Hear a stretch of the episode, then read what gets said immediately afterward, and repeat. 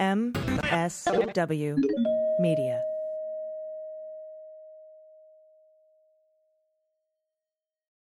Thanks to Splendid Spoon for supporting the Daily Beans. Splendid Spoon sends delicious plant-based meals and snacks designed to fit into your busy schedule instead of taking time out of it. Go to splendidspoon.com/dailybeans for $50 off your first box when you subscribe. And thanks to Thuma for supporting the Daily Beans. Create that feeling of checking into your favorite hotel at home with The Bed by Thuma.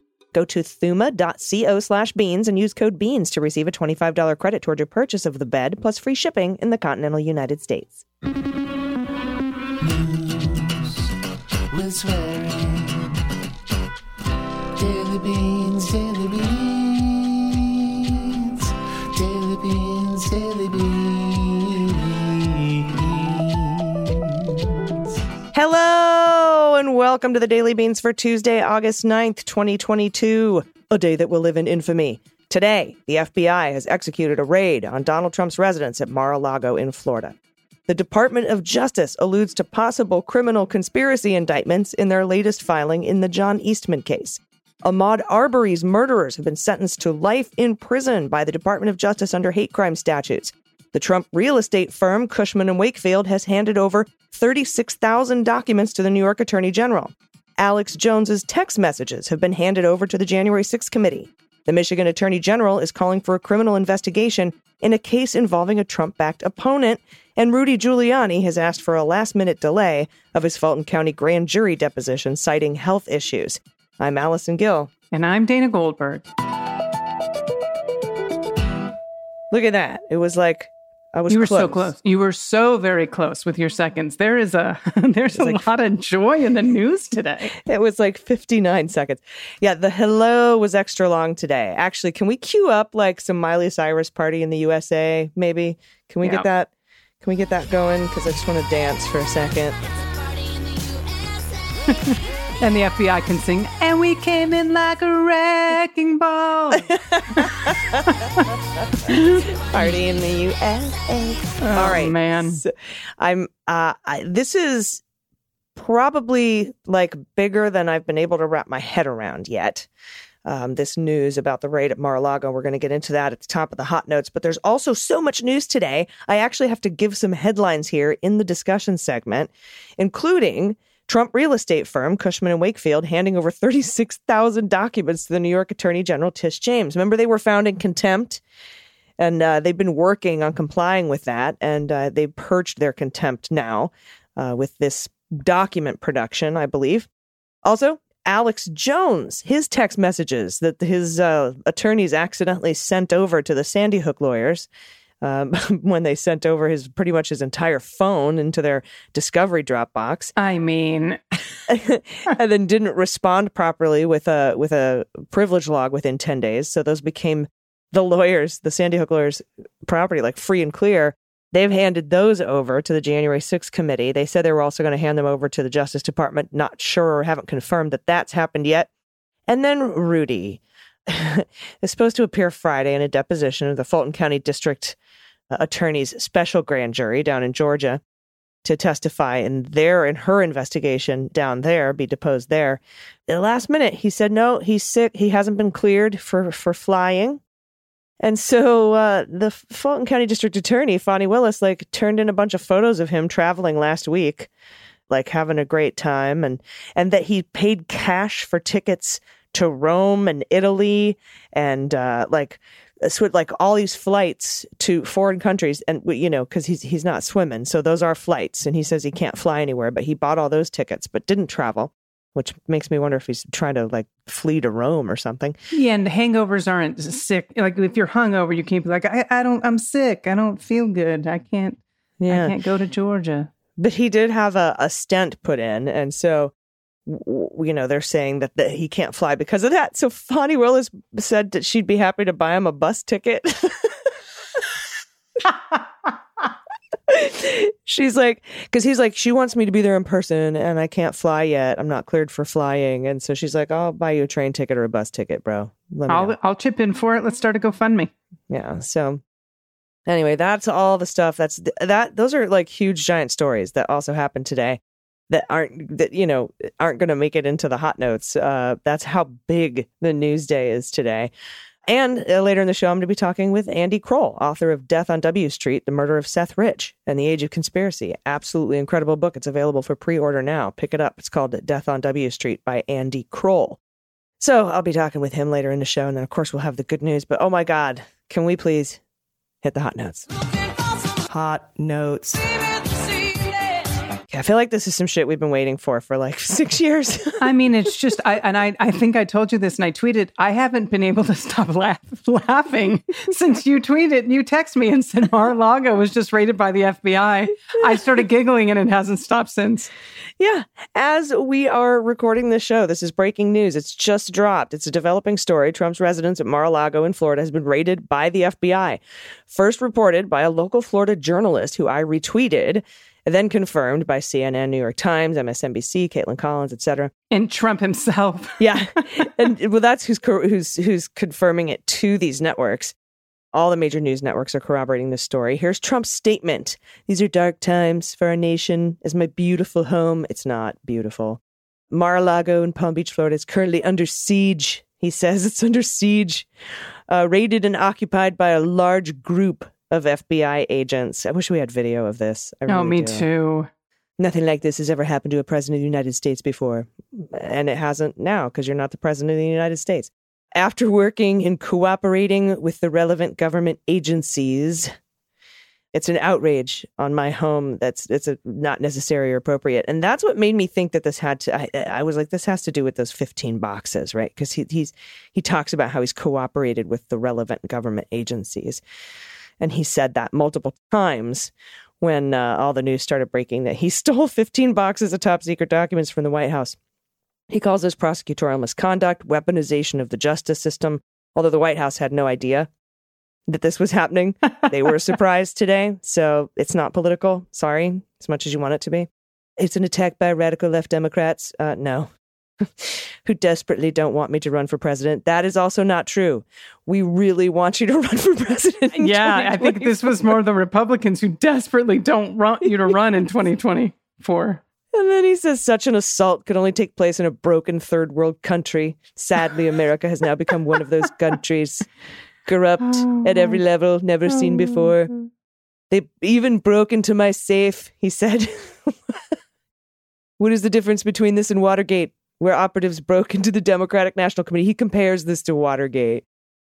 Here in reverse, Democrats broken into the home of the 45th president of the United States. The political prosecution of President Donald J. Trump, he's always referring to himself in the third person, has been going on for years with the fully debunked Russia scam, impeachment hoax number 1, impeachment hoax number 2. He just lists all the things that he fucked up. This is not the flex you think it is, my man. Oh, my God. And so much more. It just never ends. It's political targeting at the highest level. Hillary Clinton was allowed to delete and acid wash 33,000 emails. Acid wash, like jeans. After they were subpoenaed by Congress, absolutely nothing happened to her. Okay. She even took antique furniture and other items from the White House. My God. This is an amazing statement. I didn't read the whole thing. Yeah, that was they thought they had been given gifts, but they were actually gifts given to the White House. So the White House and National Archives called him and like, hey, those were gifts. And they're like, oh, sorry. And they gave him back. It wasn't like it wasn't like a $5,800 bottle of Japanese whiskey or anything or, you know, top secret documents. I stood up to America's bureaucratic corruption. I restored power to the people. And truly delivered for our country like we've never seen before. The establishment hated it. Now they watch my endorsed candidates win big victories and see my dominance in all polls. They're trying to stop me and the Republican Party once more. The lawlessness, political persecution, witch hunt must be exposed and stopped. I will continue to fight for the great American people. So I personally think that this has to do with the 15 boxes of top secret documents Donald took from the White House when he lost really badly in the election to Joe Biden, who won by a lot. And, you know, so you wonder, like, why don't you just subpoena him? And Ellie Honig tells CNN that's probably because no one thinks Donald would respond in good faith to a subpoena. You think? And that could be because maybe they're investigating him for telling people to ignore subpoenas as well. Who knows? But we will bring you more as we know. But that's where my beans are. It's about the 15 boxes. Give me the beans! And, Dana, this just in, right this second, the New York Times has confirmed the search is about the 15 boxes of documents. There you have it. Per three sources familiar. And the search was around his personal office and personal quarters and his safe. And the raid lasted several hours, most of today. It started early this morning. We didn't hear about it until much, much later. Well, I would skip the safe and go right to the toilet in his office. It's going to be... I've bought some Matthew Whitaker big dick toilets. I can flush many more documents with the giant dick toilets in my home. I mean, the toilets, they don't flush anymore. You have to flush them 2-3 times to get... Well, that's because you're flushing to... Okay. Oh, man. We need more water. We need water. I cannot wait to see what happens with this. Oh, my God. Oh, now I'm moving on to an incredible woman also named Dana. Michigan's Attorney General is requesting a special prosecutor to be named to investigate her Trump-endorsed opponent, citing evidence tying him to a potentially criminal scheme to seize and tamper with voting machines. That's according to documents obtained by Politico. So it wasn't Italy with satellites? I know, isn't that shocking? It was Republicans? Oh, yeah. And we're going to investigate the shit out of them. The decision comes after a months-long investigation by Michigan State Police and the Attorney General, Dana Nessel, into voting machine breaches that took place in several Michigan counties. Now, that investigation unexpectedly led to Kalamazoo lawyer Matthew DePerno, who former President Donald Trump has taken an outsized interest in promoting to be Michigan's next attorney general. My candidates are winning with huge endorsements. This is political persecution. So, AG, according to an August 5th petition from Nessel's office requesting a special prosecutor, DePerno, in concert with two other people, quote, orchestrated a coordinated plan to gain access to voting tabulators that were illegally seized from county clerks. Uh-oh. Yep. The petition was formally made to the Michigan Prosecuting Attorneys Coordinating Council, an autonomous state body. Now, in it, Nessel's office states that DePerno, who has been a pivotal figure promoting Trump's false allegations that the 2020 election was stolen, was present... was stealing. I know, was stealing. And the present at an Oakland County hotel room sometime early 2021. So during that meeting, tabulators were being tampered with. So according to people involved in the investigation, this is among multiple pieces of evidence. This isn't the only piece they have. Multiple pieces of evidence linking him, DePerno, to the breach of several voting machines. This is shit. They have evidence. Now, as it became evident that DePerno was a subject of the investigation, Nessel's office decided to request a special prosecutor so as to try to avoid the appearance of obviously political motivation. And that's according to the request. I just have it in my head. Job. Like the Zoolander where the files are in the computer and they're like, ooh, ooh, ooh, ooh, ooh. 2001 Space Oddity is happening and he throws the computer to get the files out from inside the computer. That's what I imagined DePerno doing in that hotel room. Let's get the votes out. Just with the hammer. You guys, I think AG has lost her mind and I'm enjoying every second of it. This is what elation feels like. This is what elation feels like when there's a good news day and we're not in the good news block. All right, this is a quote. When this investigation began, there was not a conflict of interest. However, during the course of the investigation, facts were developed that DePerno was one of the prime instigators of this conspiracy. And that's what the petition says. And it went on to say conflict arises when the prosecuting attorney has a personal interest, financial or emotional, in the litigation. And that's, again, from the petition. So DePerno is set to formally receive the GOP nomination for Attorney General later this month after winning the endorsement of the party delegates last April. Now, Michigan's law, it makes it a 5-year felony for a person to, quote, obtain undue possession of voting machine used in an election. This guy... he's looking at a 5-year felony. And that's according to that letter. He just obtained it. And he wants to be the attorney general. Of course he does. That's the only way they're going to win these states. Oh, okay. Let's see if I can pull it together. No, don't. I mean, who needs to at this point? In an extremely underreported story today that I was just hammering out as this whole fucking Mar-a-Lago raid was breaking, the Department of Justice... namely, Matt Graves, who is the U.S. attorney for the District of Columbia, and Thomas Wyndham, who is the guy they brought in to lead, the suits part of the Boots and Suits investigations. They submitted a filing to the court rejecting John Eastman's motion to have his phone returned to him. I want my phone back, you guys. And I want you to have all the stuff. I want all the stuff on my phone back. And if you made copies, I want you to destroy all that. Now, I have read a lot of Department of Justice filings, as you know, a lot. And this one stands out because it alludes to potential future criminal indictments. And it hints at the scope and type of investigation and possible crimes that the Department of Justice is investigating without really saying it. It's almost like Graves and Wyndham are like, you know, a lot of times, Dana, they'll put out a speaking indictment, like when they indicted Gates or Manafort during the Mueller investigation. And they gave all these details about the crimes they committed. So we learn what happened. It's called a speaking indictment. This was like a speaking court filing.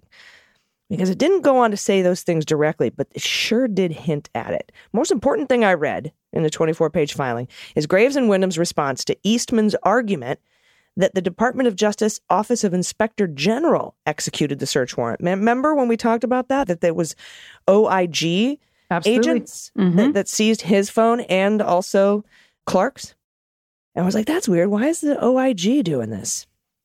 And Eastman said that the Department of Justice Office of Inspector General doesn't have jurisdiction over me. Eastman says, hey, the OIG can only investigate current and former DOJ officials. I've never worked at the DOJ, so give me my phone back. But the response to that argument is fucking epic. Here's what Graves and Wyndham say. Assuming that an agent from the U.S. Department of Justice's Office of Inspector General obtained the warrant, Eastman says that the Office of Inspector General, quote, has outstripped its mandate by targeting a person outside of the Department of Justice and has no jurisdiction over me, the Eastman. As support, the DOJ continues, Eastman cites that the DOJ OIG has authority to, quote, only investigate allegations of criminal wrongdoing or administrative misconduct by a person who is the head of an agency or component of the Department of Justice, unquote. He goes on to say, and this is what makes Graves and Wyndham badasses. They say, citing no relevant case law, Eastman suggests that such investigations cannot involve evidence obtained from a person outside of the DOJ. As a matter of common sense, he is incorrect. An investigation of wrongdoing by one individual routinely involves obtaining evidence from others, particularly in cases involving conspiracies. Whoopsie. Unquote. And nobody asked them, are you looking into conspiracy here? Nobody, they didn't, this isn't a citation of case law. Like, oh, well, you know, in Butthole v. Margo back in 1962, they say, you know, you can look at the DOJ, IG can look at you if you're, you know, if you're not work for the DOJ, because you could be involved in a conspiracy with somebody who's in the Department of Justice. I really need to know what case Butthole v. Margo was. I just made it up. I know you did. And now I want everyone who's listening to write in as what you think the plaintiffs and the defendants were in Butthole v. Margo. It's where Margo was wondering what was inside your butthole. There you go. And she sang a song about it. So yeah, absolutely nobody, ... DOJ, this could be a conspiracy, you know, so we need to look at people who are outside the Department of Justice who might have conspired, you know, for crimes with somebody who's in the DOJ. So they just offered this information. They never asked for this. No one asked was like, well, is this a conspiracy? Why am I, you know? So the DOJ actually mentions indictments a few times, 7 times to be exact in this filing. Quote, Eastman clearly seeks to prevent the government from using any of the materials to seek an indictment against him. Okay, all right. And they say the government is not precluded from using such property in seeking an indictment against Eastman. That's pretty... I've never heard them talk like this in a filing before. It's kind of turning me on. Another mention. Quote, the mere threat of imminent indictment doesn't establish irreparable injury. Because, you know, he's saying, if you don't give me my phone back, I'll be irreparably harmed. Right. I'm like, just because you are facing imminent indictment. And again, nobody asked them. Nobody asked them if he was going to be indicted. Also, once a movant has been indicted, an adequate legal remedy is available in the district court with jurisdiction over the indictment, and equitable jurisdiction is no longer necessary or proper. You can come and complain about it when we indict you. Is what they're saying. I paraphrased that last bit. And then also, at this pre-indictment stage is what they call it, not this investigation. You're sheer basket indicted, motherfucker. the pre-indictment stage, there's no legal basis to order return of evidence, let alone countenance the suppression of the fruits of authorized search warrants. To do so would essentially negate two search warrants issued by duly authorized courts of competent jurisdiction without allowing the government use of the evidence or any arguments regarding exceptions to any purported errors within the warrant.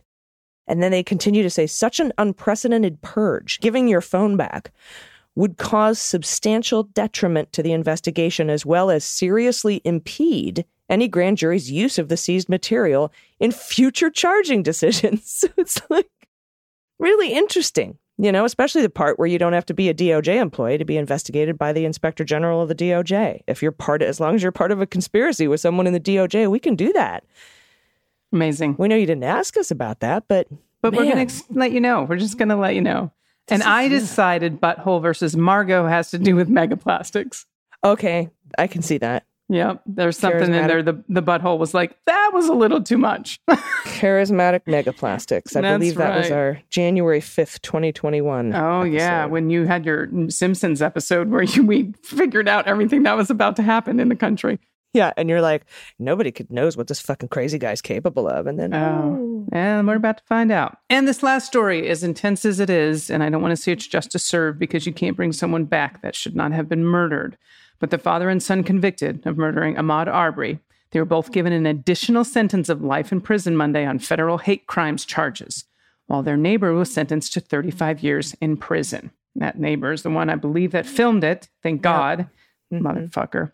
A judge also required that Travis McMichael, 36, Greg McMichael, 66, and William Roddy Bryan, 52, serve their sentences in state prison, not federal prison, as had been requested by their attorneys. This is a quote, "A young man is dead. Ahmaud Arbery will be forever 25. And what happened, a jury found, happened because he's black." That's U.S. District Judge Lisa Godbey Wood. She said that during Greg McMichael's sentencing. What a statement. Ahmaud Arbery will forever be 25. And a jury found happened because he's black. And that's what the DOJ, that's what Merrick Garland and his Civil Rights Division absolutely were pushing. That's right. The McMichaels and Bryan, who are all white, we know this, they were found guilty in February on federal hate crimes charges in the killing of Arbery, a black man who was running in their neighborhood when the defendants confronted him in February 2020. They ran him down in a truck. The three men were convicted of all of the federal charges against them, including hate crimes, attempted kidnapping, and the use of a firearm to commit a crime. Prosecutors sought life sentences for all three men. However, Godbey Woods said she thought it was necessary to distinguish Bryan from the McMichaels, in part because, unlike his neighbors, he did not bring a gun with him when the men chased Arbery. This is a quote, "It's not lost on the court that two men brought guns to that situation, had their worst effect, and you weren't one of them," she said. She added, however, that Bryan was still deserving of an awfully long sentence. And yes, he was. Went on to say, by the time you serve your federal sentence, you'll be close to 90 years old. But again, Mr. Arbery never got a chance to be 26. Oh, God. I know. Fuck. I determined that the sentence imposed is a very lengthy summary, and it is one that has been earned. Very articulate judge. My goodness. Prosecutor Tara Lyons called the sentencing hearings, quote, "the end of that at least one chapter in an excruciatingly painful journey for Ahmaud Arbery's family, for his community, and for an entire nation that has wept for Ahmaud." The men were sentenced separately in back-to-back trials on Monday. Amy Lee Copeland, Travis McMichael's attorney, asked during his sentencing that the judge allow her client to serve his sentence in federal prison because she said he had received, quote, hundreds of threats that would probably be killed in state custody. AJ Balbo, an attorney for Greg McMichael, told the judge he was medically, quote, not fit to serve his sentence in a state prison. Prosecution and members of Arbery's family asked that the McMichaels serve their sentences in state prison. And that is exactly what they got, state prison. Yeah, that is what they got. And man, what a powerful period on the end of that. But it's never over. Nope. And it's certainly not over for the Arbery family, who, as the judge said, he will never get to be 26. It's just so powerful. All right. Thank you. Thank you for that story. We will have more right after the break. I'm going to be talking with the author Andy Kroll to discuss his book, Death on W Street, The Murder of Seth Rich and the Age of Conspiracy. You don't want to miss that. We'll be back with the good news after that. Stay with us. messages. We'll be right back. Hey, y'all, I was recently able to give my whole house and my bedroom a delightful refresh. You know, the bedroom sometimes gets left behind when you remodel stuff. Most people focus on kitchens and bathrooms, but I really wanted to do something wonderful in my bedroom, so I went to Thuma. Thuma practices an intentional less is more design philosophy for the bedroom with clean lines and subtle curves. They have these lifestyle-enhancing details that are just beautiful. Thuma proves that simplicity is the truest form of sophistication. I bought the bed by Thuma, handcrafted from eco-friendly, high-quality, upcycled wood. It's beautiful. It's got unique variations in the natural grain. It's got a minimalist design that features Japanese joinery, and it helps elevate any space. It's really supportive of your mattress. It's quiet. It's breathable, and it opens up the room. I love mine. It's fantastic. Made for how you live, the bed by Thuma is backed up with a lifetime warranty. It ships right to your door fast in 3 easy-to-maneuver boxes, and it only takes about 5 or so minutes to assemble without tools. I was easily able to build it myself. Along with the bed, Thuma offers other bedroom essentials to elevate the bed. They have the nightstand, the side table, and the tray. They all perfectly match and complement the bed. It's just absolutely beautiful stuff.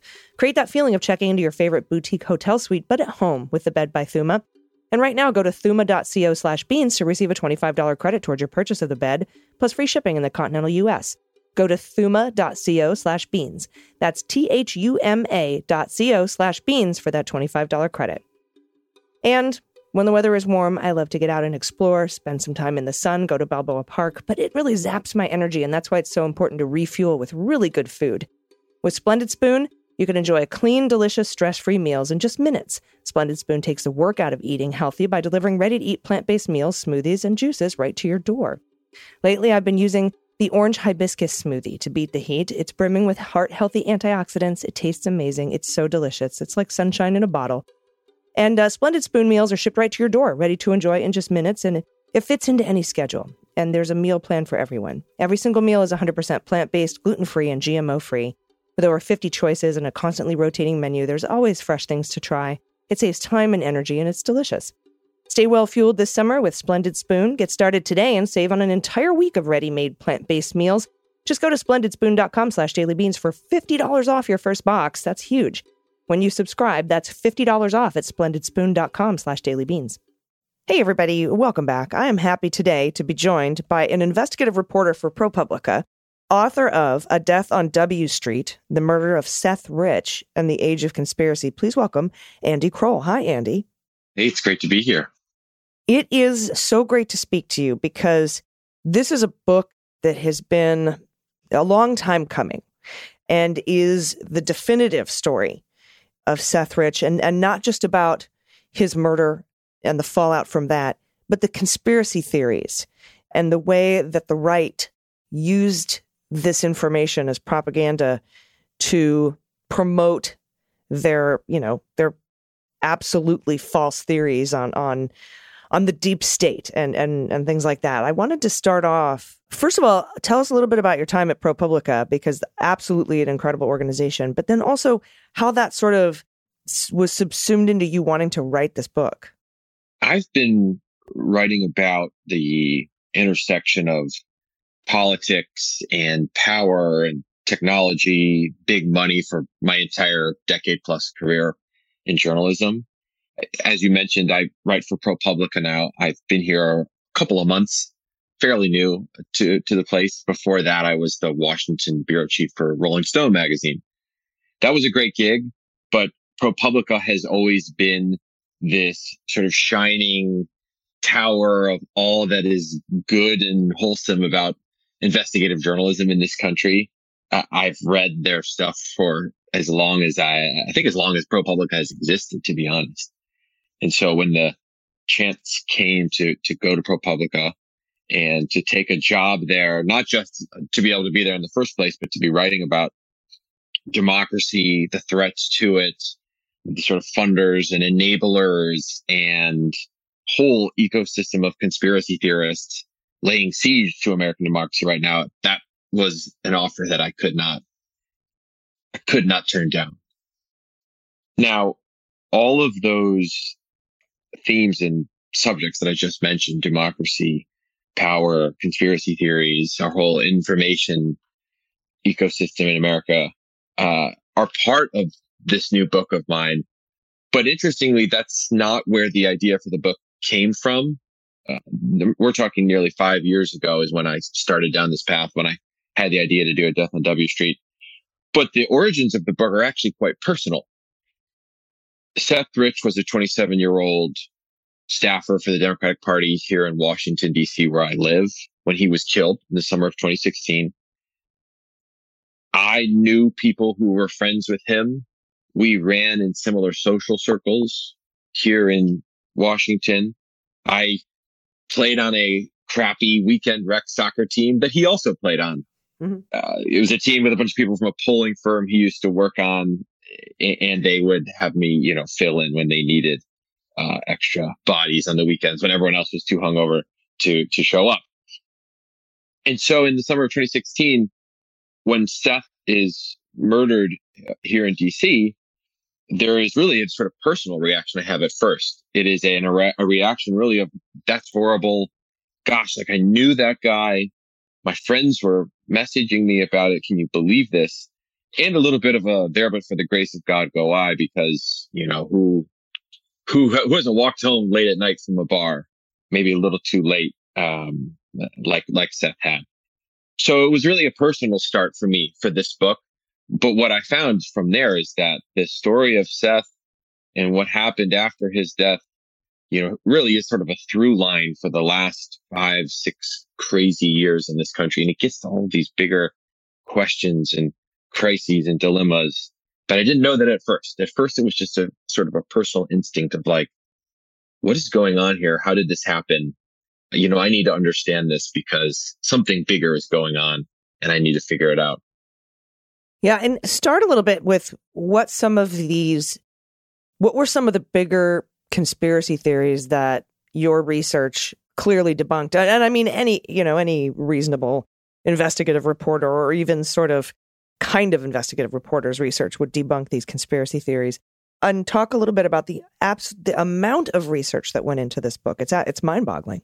The real main conspiracy theory thread as it relates to Seth Rich is that Seth was this whistleblower insider who was working at the DNC and was supposedly exposing some kind of corruption there of the Clinton family. Obviously, Hillary Clinton was the Democratic nominee in 2016, and that Seth Rich was somehow trying to expose this nefarious information and was killed by the Clinton cabal for trying to surface whatever it was he was going to surface. And there are, as you might imagine, riffs and variations, different flavors of this theory. There are some that say it was a Russian hit team that had taken out, scare quotes, Seth Rich. There are some flavors that it was the deep state, the FBI, the CIA, that, you know, saw him as some kind of insider threat and were ordered to take him out. There is also a vein that it was the gang MS-13. This is Marjorie Taylor Greene's preferred flavor of the Seth Rich conspiracy theory, a strain of this theory that she actively promoted in the years before she became a member of Congress. One of several members of Congress who have spouted a version of the Seth Rich conspiracy theory. So there are multiple versions of it. I have spent the last 5 years up to my eyeballs in this world, sifting through old Twitter threads, digging up old videos, interviewing anyone who ever knew Seth Rich, people that he worked with, people in Democratic politics, people in Republican politics.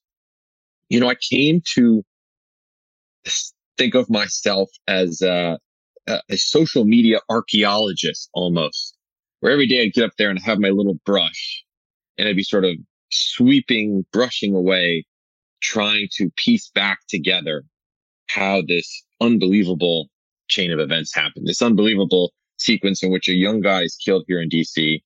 Really, this is a tragic case of wrong place, wrong time, as happens in big cities all over the country all the time. And yet somehow through this sequence of events, it becomes this international conspiracy theory. And for some people on the political right, a kind of article of faith, right up there with Pizzagate and Stop the Steal and QAnon. And I just had to go back and figure out how that happened. And it took years to do it and a lot of work and whole hard drives full of data, trying to keep it all in one place and piece this thing back together. Yeah, I can't even, I can't begin to imagine the amount of information, data, research, yeah.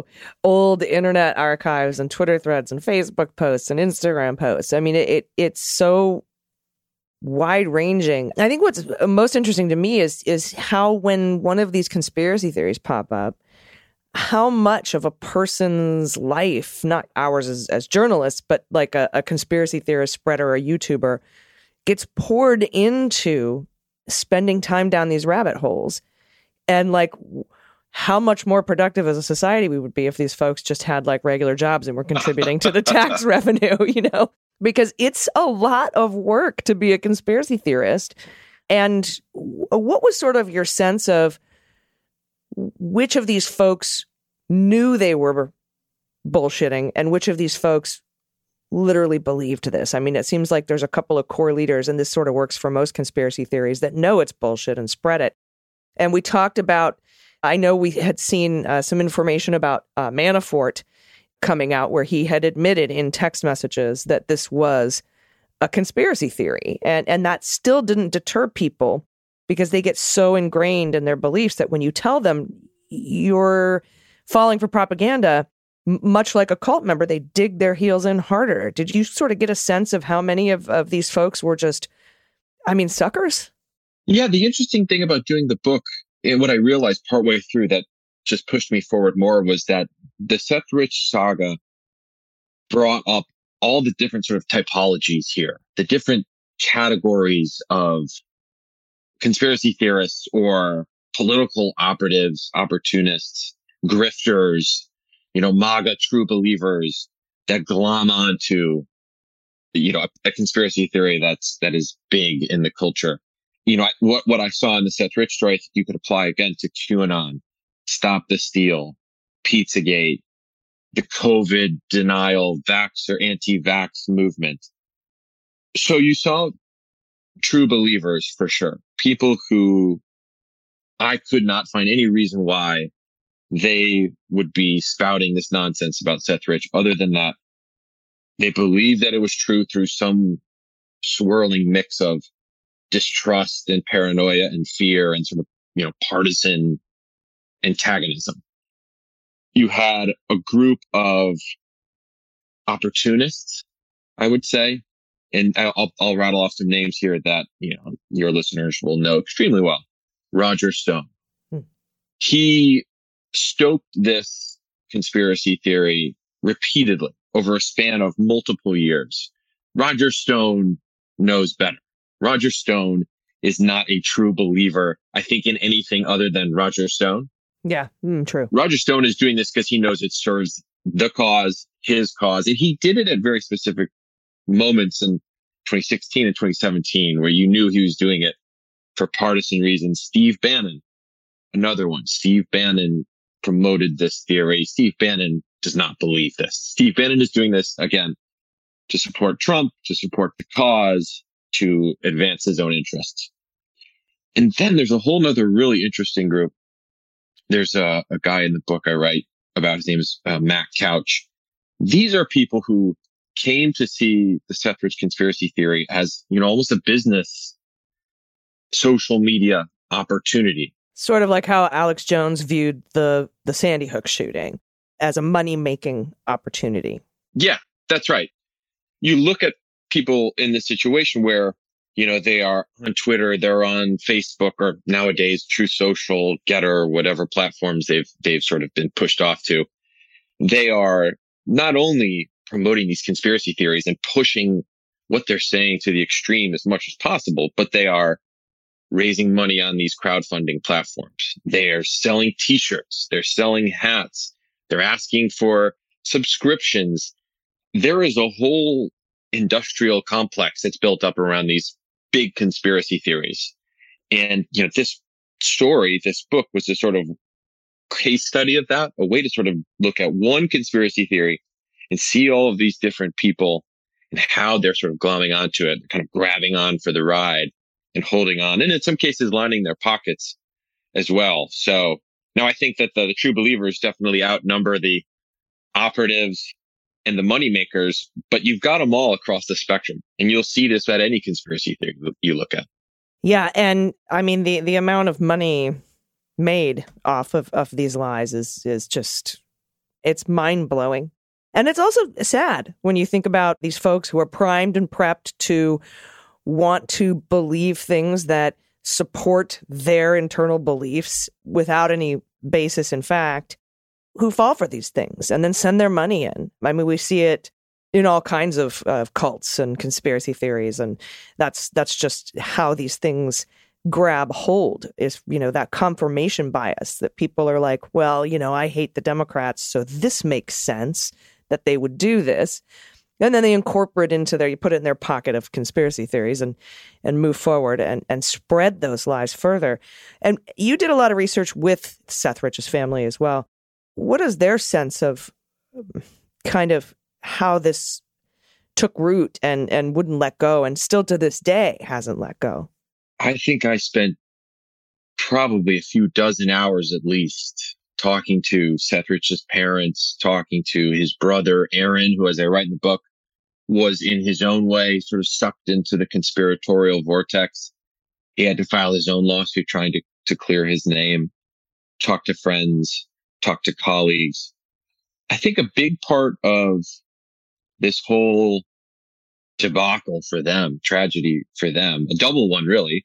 Your child is killed and then his life and his death becomes this completely unrecognizable, insane thing afterward. You know, I think a big part of it for them is the uncertainty over who actually killed Seth. I mean, the police have said repeatedly that his neighborhood had been plagued by robberies that matched the details of what we know happened with Seth, what the police have said happened with Seth. So there's not a lot of mystery there from what the police say. But the fact that there is not a face and a name put on that, I think the parents believe that that is still a sort of way that a little bit of oxygen continues to go in and feed the conspiracy theory now more than 6 years later.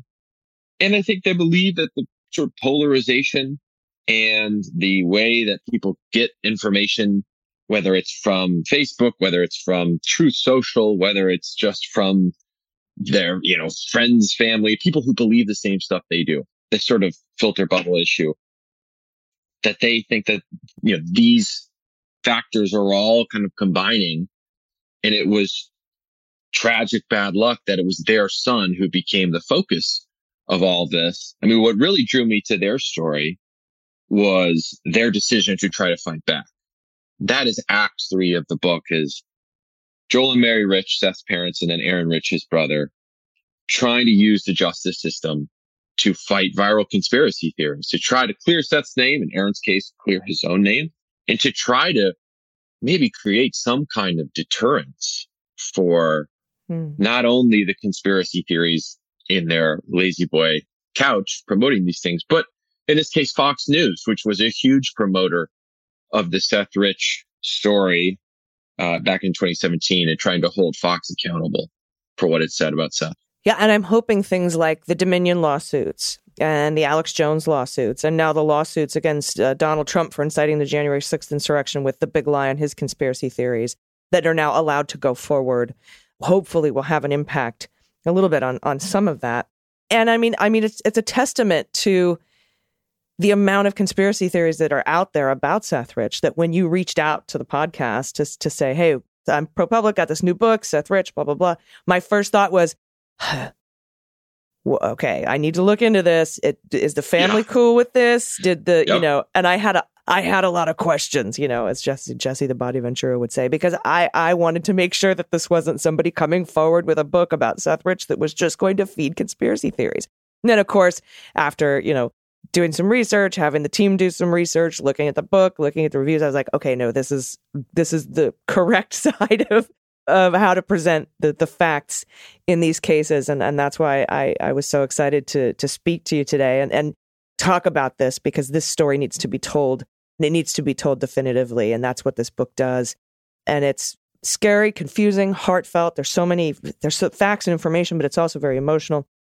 And so I want to thank you for coming forward, being persistent, and talking to me about this book, which I believe comes out September 9th, but is right now currently available for pre-order. And you're going to want to pre-order it so that you know, because it's going to sell out. It's going to be a bestseller. And this kind of information, this truth, that is the antiseptic to conspiracy theories, isn't it? That's been my line all along. That's been when you talk about skepticism, hearing someone has a book about the Seth Rich story, wondering, is this legit? Did the family cooperate? I mean, that is a question that I have encountered and answered for the last 5 years. And what I've really found that has resonated with, whether it's members of Seth's family, friends of his, or people completely unrelated, but hear about this book, is the need to have truth counter this disinformation, to have facts, real reporting, real interviews, real research, doing that hard work to correct this really egregious wrong that has been done, not just against a guy, Seth Rich, who can't even answer his critics, but also his parents, his family, his memory, his legacy. So I always felt that facts and truth were the antidote, the antiseptic, as you so put it so well, to all the nonsense out there. And I don't think you'll find a more complete, convincing, comprehensive version of that than this book. Yeah. And it's just truly an incredible piece of investigative journalism. I mean, 5 years worth of work to bring facts to light and to tamp down conspiracy theories. It's called A Death on W Street, The Murder of Seth Rich in the Age of Conspiracy.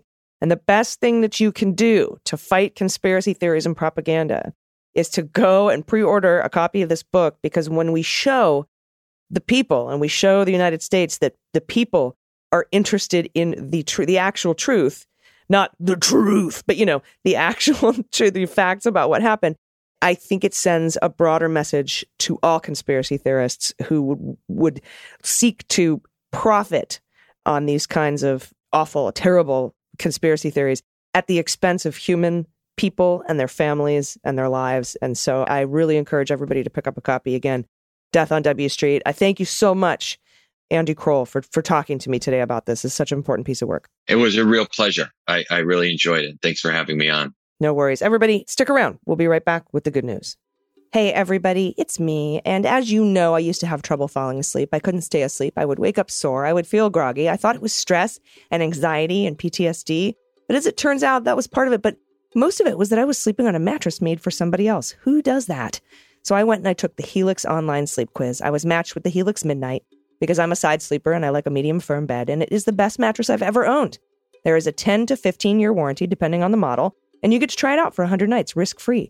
It is such an amazing deal. Helix Sleep is a premium mattress brand that provides tailored mattresses based on your unique sleep preferences. The Helix lineup now has 14 different mattresses, including a collection of luxury models, a mattress for big and tall sleepers, and even a mattress made just for kids. So go to helixsleep.com/dailybeans, take the quiz, order the mattress that is matched to you. It will come right to your door fast, shipped completely free, and you can start experiencing the best night's sleep of your life. As you know, Helix was awarded #1 Best Overall Mattress Pick of 2020 by GQ and Wired Magazine. And of course, multiple leading chiropractors and doctors of sleep medicine have recommended Helix as a go-to solution for sleep problems. Now, Helix is offering up to $200 off all mattress orders, plus 2 free pillows for our listeners. Just go to helixsleep.com/dailybeans, take their 2-minute sleep quiz, and you're going to love it. It's Helix Sleep, Helix sleep.com/dailybeans for up to $200 off all mattress orders and 2 free pillows. With Helix, better sleep starts now. Everybody, welcome back. It's time for the good news. Who likes good news, everyone? Then good news, everyone.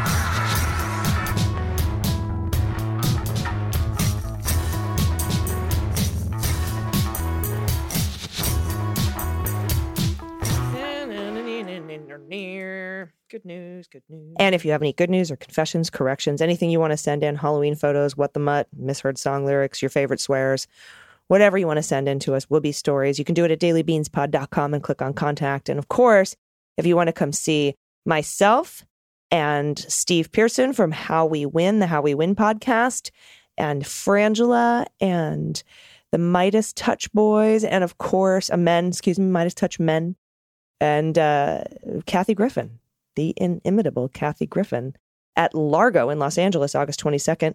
You can do that by going to howwewinlive.com. Every single dollar you spend on your ticket goes straight to candidates who need it in the midterms, and we're going to raise some money. I love it. It's going to be good. All right, first up from Paul. Pronouns he and him. Dear Allison and Dana, I'd like to share a bit of good news from over the past week. My wife and I flew out to Utah to be with my daughter and her partner for my daughter's white coat ceremony to mark the start of her medical education. Yes. Excellent. I had written you earlier in the year when my daughter was first accepted to medical school to share the good news, but also the trepidation about moving to less than friendly LGBTQ Utah. Remember? Mm-hmm. I do.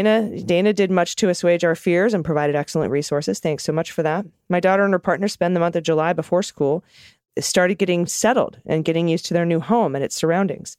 They have a beautiful townhouse overlooking the Utah Valley. With the help of a very nice young man in the rental office and some of her classmates from the area, they found some nice restaurants, a couple bars where they could play darts and drink decent beer, as well as a nice drag brunch. Awesome, I love drag brunch. My wife and I spent a week around the white coat ceremony with my daughter and her partner, seeing the area and going on hikes in the surrounding mountains. Not too strenuous on us old folks. My daughter's partner had to fly back to Wisconsin to fulfill a military obligation. She's active duty Air Force, soon to be retiring. Dang, what a cool I know. Awesome family. Couple. My goodness. So my wife is staying a couple more weeks, so my daughter does not have to be alone her first couple weeks of school. I flew home to Chicago to take care of our two kitties and to give them some concentrated mother-daughter time. I'm enclosing a picture of our student, Dr. Claire. We are so proud. Since no post is complete without a pet pic, I'm enclosing a picture of Eloise and Luigi. Luigi is the tuxedo. Of course he is. What is it with...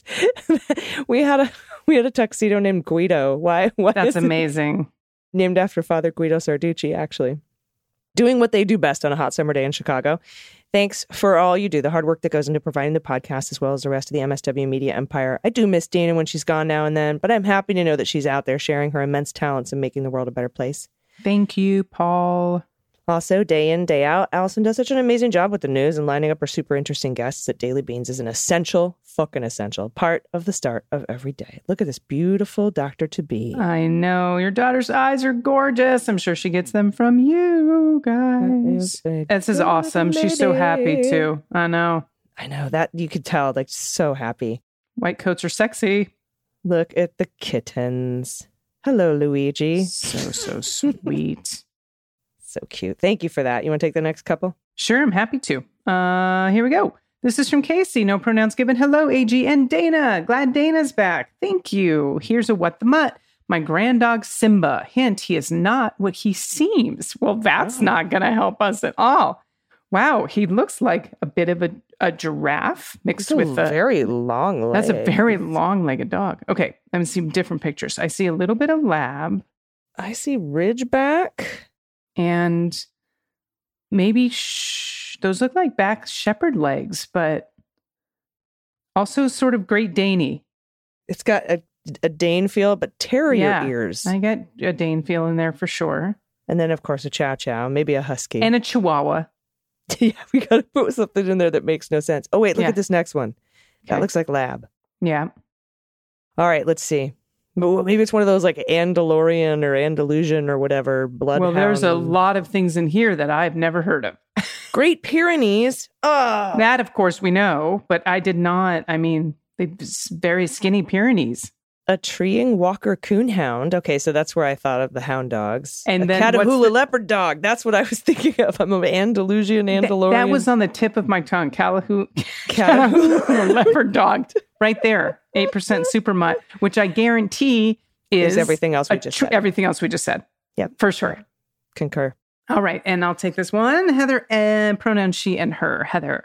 Hello, ladies. I'm a newish listener, and I wanted to share some good news. The other night, I worked my first campaign event that I helped plan for Derek Marshall, who's running for California's 23rd district. We had a meet and greet back to school supply drive. Nice. For the school district in town. As a fellow teacher, I thought this would be a great way to connect with the community while giving back. We had a successful turnout and brought in lots of donations for the teachers. By the way, Derek would be a great candidate to have on your Flip It Blue segment. We're doing our best to take down the democracy-denying incumbent Jay Obernolt. I don't know if that's how you say Jay's last name, but it's got to be close. Thank you for all you do. You are the first thing we listen to each morning, and you give me hope in these dark days. By the way, I'm sending a pic of the donations and of Derek in front of our beautiful Yucaipa,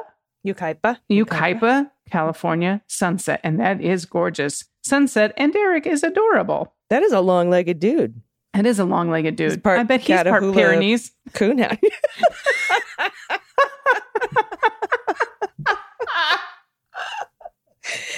High five, my friend. Oh, man. No, all these donations, school supplies. I mean, the fact that the teachers even need donations infuriates me.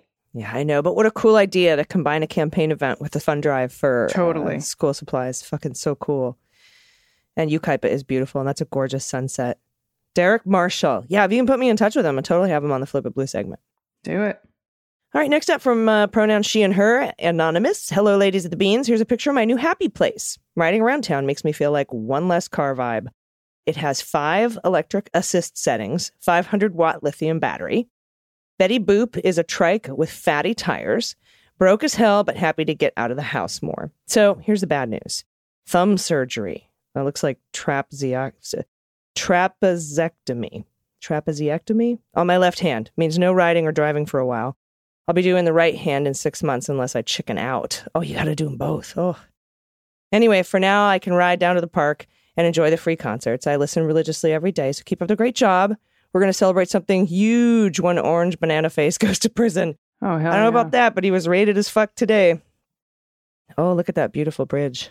I know, that is gorgeous. Well, much healing, fast healing to you. I hope it goes well. All right, this next one's from Alan, no pronouns given. Hashtag Team Beans, obligatory long time, first time. I love that. Just wanted to send a thanks out for covering the news with the appropriate amount of disdain and disgust. Perhaps ratings on the networks would be higher if they admitted that they were out of fucks to give as well. While there has been a fair amount of good news about, for me, nothing tops the PACT Act passage. Yes. Yes, as a disabled vet. Thank you for your service, Alan. As a disabled vet with claims stalled at 80%, the passage may be enough to fill the gap in my coverage. I'm only able to work about 6 months straight before an injury or mental health issue happens, and I'm back on the injured reserve for 6 more months. My pet tax is a recent addition to my home, a terrorist known as Lex, who plays from 06 to 1300. And that is definitely a military time, and from 1600 to midnight. Any perceived request for pets during that period is, in fact, a trap. Keep up the good work. 06 to 13 and 16 to midnight. Look at his legs. It's like, oh, he's waiting for pants. Look at the second picture. Oh, my goodness. Look at the murder mittens. I know. Oh, that keyboard has seen some shit, too. It's a little creamsicle. So adorable. Thank you for that. And thank you for your service, Alan. And yeah, I think you can get to 100. I think you get to 100 with the PACT Act. That'd be impressive and amazing and well-deserved. Last up from Lynn, the pronoun she and her. Dearest Leguminati, love your show. No pets. But I did use the AI crayon.com to create some pets for me. Oh, cool. This prompt was portrait of a dog dressed in a trench coat with a hat with space above the head, light background, oil on canvas. That is oh, my God. Oh, my God. These are fantastic. Have you played with these, like the Dall-E or the... No. These are so fun. These little AI things. You could put like I put in the Oval Office fight. Like that big meeting that took place on December 18th. And it's a bunch of fucking people beating the shit out of each other in the Oval Office. Oh, my God. That's hilarious. Oh, look at this. How fun. Yeah, these are fun. These are fantastic. Someone should paint these like for real.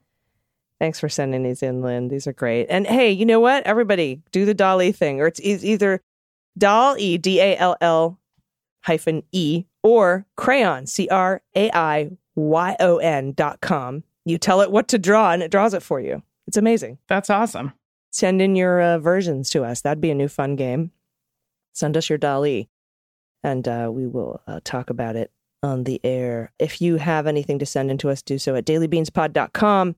Don't forget to get your tickets to howwewinlive.com for Largo in Los Angeles, August 22nd. Me, Kathy Griffin, Midas Touch, Frangela, How We Win, Steve Pearson. It's going to be so much fun. It's going to be so fun. We might even have some surprise guests. I am so sorry to miss it, but yes, get tickets, go support. Any final thoughts before we get out of here today on this raid to Mar-a-Lago day? Not today. Actually, I do have a final thought. If all the Beans listeners can just put out a prayer, a thought, love, whatever you believe in, just put a good one out there for health, for someone dear and near to me, just a peacefulness. I would appreciate it. I'm sending them your way, my friend. Everybody got that? Thank you. All right, we'll be back tomorrow. I don't know what the fuck else can happen. Oh my God! Hopefully something good. Maybe they're gonna. Maybe they'll raid Kushner. Like maybe we'll get them. They're just like Ivanka and Jared. That would be amazing. I would say Rudy, but we already raided him like twice. I know. Maybe Junior's cocaine palace. Oh yeah. Perhaps. All right. Till tomorrow, everybody. Please take care of yourselves. Take care of each other. Take care of the planet. Take care of your mental health. And vote blue over Q. I've been AG, and I've been DG. And them's the Beans. The Daily Beans is written and executive produced by Allison Gill, with additional research and reporting by Dana Goldberg and Amy Carrero. Sound design and editing is by Desiree McFarlane, with art and web design by Joel Reeder with Moxie Design Studios. Music for The Daily Beans is written and performed by They Might Be Giants, and the show is a proud member of the MSW Media Network, a collection of creator-owned podcasts dedicated to news, politics, and justice. For more information, please visit mswmedia.com. MSW Media.